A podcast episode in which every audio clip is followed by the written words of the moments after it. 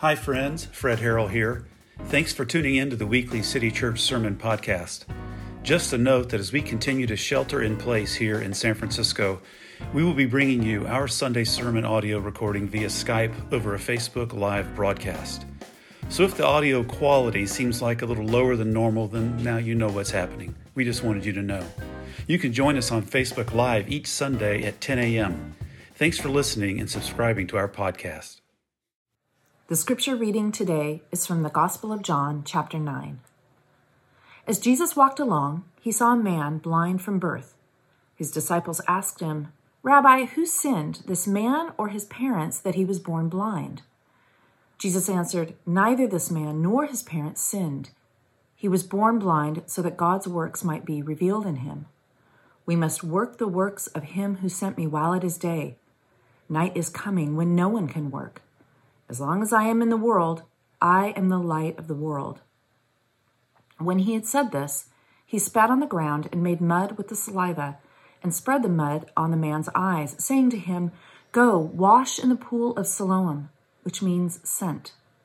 Then he went and washed and came back able to see. The neighbors and those who had seen him before as a beggar began to ask, Is this not the man who used to sit and beg? Some were saying, It is he. Others were saying, No, but it is someone like him. He kept saying, I am the man. But they kept asking him, Then how were your eyes opened? He answered, The man called Jesus made mud, spread it on my eyes, and said to me, Go to Siloam and wash. Then I went and washed and received my sight. They said to him, Where is he? He said, I do not know. They brought to the Pharisees the man who had formerly been blind. So they said again to the blind man, What do you say about him? It was your eyes he opened. He said, He is a prophet. So for the second time they called the man who had been blind, and they said to him, Give glory to God. We know that this man is a sinner. He answered, I do not know whether he is a sinner. One thing I do know, that though I was blind, now I see. Never since the world began has it been heard that anyone opened the eyes of a person born blind.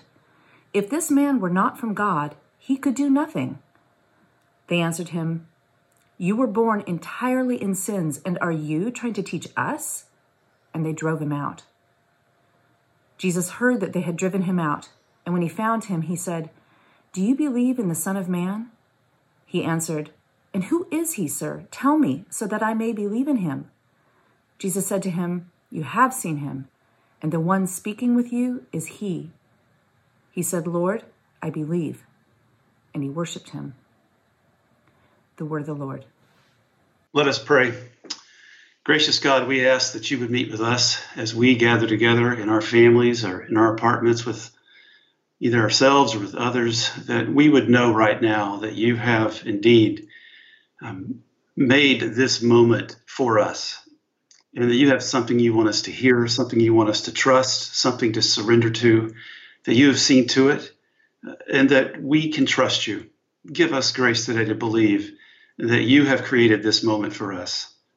Give us grace to believe that you see us in all of our beauty and all of our complexity and all of our brokenness and fragmentation, and you always move towards us to restore, heal, and renew. And we pray that you do that now as we gather together in Christ's name. Amen. Know, friends, when I was a child, um, one of my favorite television shows was Romper Room. I don't know how many of you have ever heard of Romper Room before, but there was a woman on this show. It was all childhood, um, child education stuff. And uh, at some point, her name was, I think, Miss June. And uh, she would take a mirror and she would look into the mirror and she would tell all the children that she could see them. And then she would start listing them by name. I see Mary, I see Tommy, I see Sally, I see John, and so on and so forth. As an aside, I'd never heard the name Fred ever, which is a bummer. Um, I say that to my wife, Torelli, and she's like, Do you think they ever said Torelli? I don't think so. Um, but it still was so soothing to know that I believed it as a little kid. She saw me anyway. And I wish it were true now. I wish I could see all of you. Um, I wish I could see all of you, and I miss seeing all of you. Um, our hope and prayer as a church is to provide you as many ways as possible for you to be seen for you to be pursued by Jesus as we pursue each other during this time. It's a friend of mine told me a few days ago on the phone. He said, "You know, this is a a time of physical distancing. That's a better way of putting it, because it has to be and needs to be a time of social and spiritual solidarity." And so, with that in mind, we're looking at this story today in John chapter 9. It was already the scheduled text that we were going to be preaching on. It's a part of the Revised Common Lectionary. And the psalm assigned for today is Psalm 23, and Carl's going to be seeing that after the sermon. Um, both of them are well suited to the moment that we are living in. I know as a child I committed Psalm 23 to memory and, uh, and have found myself going back to it during these days. Maybe that'd be a great thing for us to all do as a church, something to do in solidarity would be all of us to com- commit to memorizing Psalm 23 and knowing that we are all each day meditating on that. Um, but let's look to this story. In part one, it was going to be kind of a part one, part two, or scene one, scene two, scene three as we go through this narrative. Um, the first thing is we have this man born blind and the work that Jesus does. So it says there right out of the gate, he saw a man blind from birth. Jesus, again, always sees the person in need. He sees the person no one else wants to look at. He sees the person that people want to go by and not see themselves. He noticed, noticed throughout this, in fact, how Jesus sees and pursues in this story. And just know that just as Jesus sees and pursues this blind man, he, Jesus sees and pursues you. So the disciples then ask us what I would call kind of a dark question. The question is, Rabbi, who sinned, this man or his parents, that he was born blind? For these disciples, it's really a completely natural and extremely common question to ask. They need an explanation. Why is that? They want to console, I would say, their own anxieties and fears, and blaming others is one way of doing that. And before we think these disciples are primitive or unevolved, let's admit the fact that we do this too. This is part of how humans act and behave. Here's how the narrative works internally this bad thing has happened to this person or these people because they're bad people. And to assure ourselves that nothing bad can happen to us, we come up with a system by which we say, well, something bad happened to that group, that nation, those people, that person. It must be that somehow they deserve it. Because if the undeserving have bad things happening to them, then that can happen to me. And I can't tolerate that idea. And so I must come up with a system where I can blame the sufferer for their own suffering. If you want to read an Old Testament story on this and what God thinks of this sort of counsel, you could start with the book of Job. See, we want to believe good things happen to good people and bad things happen to bad people, but sometimes the worst things happen to the best people, like Jesus, for instance, and like so many right now who are suffering around the globe. So Jesus answers the dark question with this Neither this man nor his parents sinned. Jesus reduced the blindness to a morally neutral fact of birth that God will use for revelatory purposes. And what Jesus does next is pure theater. Jesus could have just commanded sight. You realize that. He could have just said, see, but he doesn't. What does Jesus do? He could have used water, but no, he uses his own spit, spit and dirt to make mud. Jesus insists on, on making all that is physical sacred. Even spit is sacred. Remember that the next time you fall asleep on the airplane with drool coming out of your mouth. And he takes the mud and he rubs it on the man's eyes and sends him to the south part of the city to a pool of Siloam, or the Sent one, or the, the, the pool called Sent, which you can actually visit to this day. He washes and he comes back seeing, healed. Now, as we shelter in place for this, look for this tendency to blame in yourself.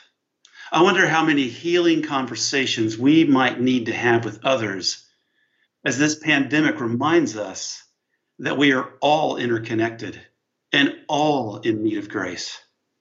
How might we develop new empathy, compassion, and with new eyes, obsess not on blaming, but on extending mercy, grace, and the light that shines in the darkness? Is it possible that this moment of pandemic might give birth to something new in you? Or is it already? How is it impacting the way that you see yourself in the world? I'm already hearing from people who say they are seeing all sorts of new things, wanted or not. Pay attention to that in the coming weeks. Scene two is the interrogations. Jesus has disrupted the status quo as Jesus tends to do. And so now come what I would call the interrogations of this man. What has happened? And we have the neighbors saying, "Who is this? How is this? Isn't this the person that we used to see begging and blind?" Another person says, "Well, I think it looks like him, but I'm not sure." And all the while, you have this man sitting there saying, "I am the man." Can you feel the frustration of the man born blind? They cannot see this man for what he is now, but only for what he used to be. That's a lesson in that. See, instead of celebrating the man's sight, they are terrified to accept his transformation. And then the religious leaders, they throw a flag on the whole scenario, despite the man's ability to see, because this was done on the Sabbath, Jesus' favorite day to provoke and irritate the religious leaders. We don't see Jesus doing a lot of these things on Tuesday, but on the Sabbath. And so they're upset about that um, the man born blind now says simply, he is a prophet. So he's gone from being a man to a prophet. Just watch the intentional progression of that. And now the parents are called in. See, not allowing marginalized people to speak for themselves has a long history.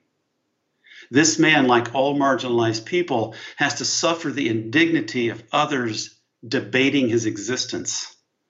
Some of you know exactly how this feels.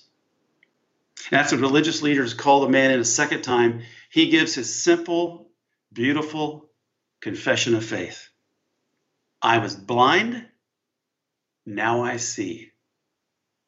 Hard to argue with that.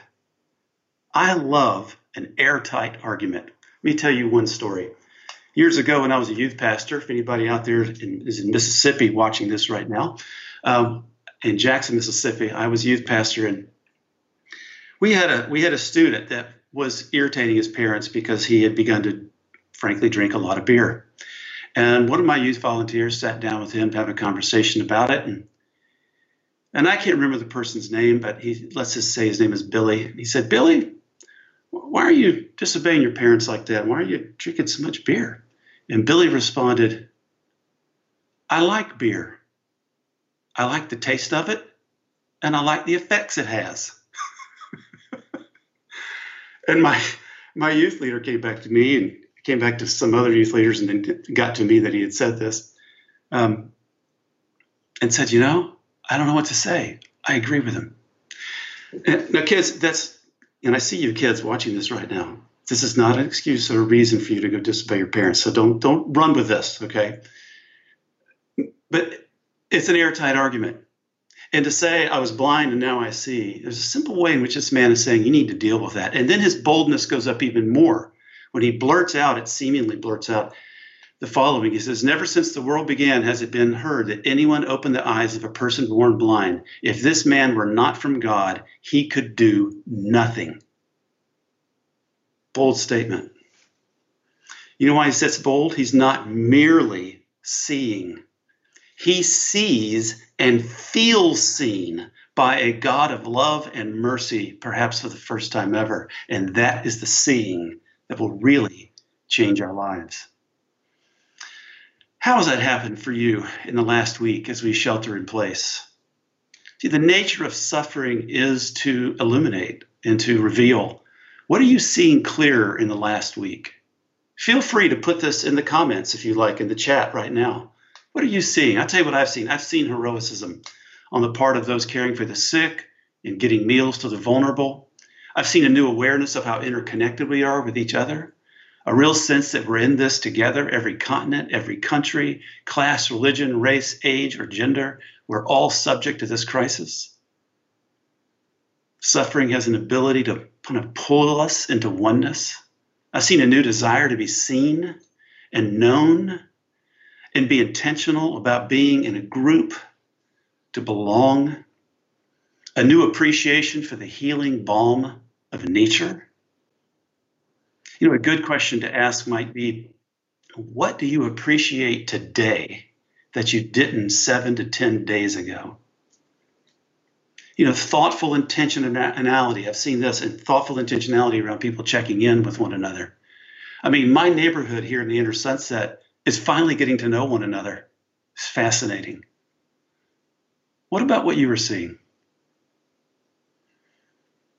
Richard Rohr said, We are in the midst of a highly teachable moment. We have a chance to go deep and to go broad. Globally, we're in this together. Depth is being forced on us by great suffering, which is, as I like to say, always leads to great love. How might God be calling you to a deeper and broader and more grounded life right now? In what ways have you found yourself craving normalcy, the status quo, in the way things used to be? How will you let go of that and still be okay? What has that been like for you?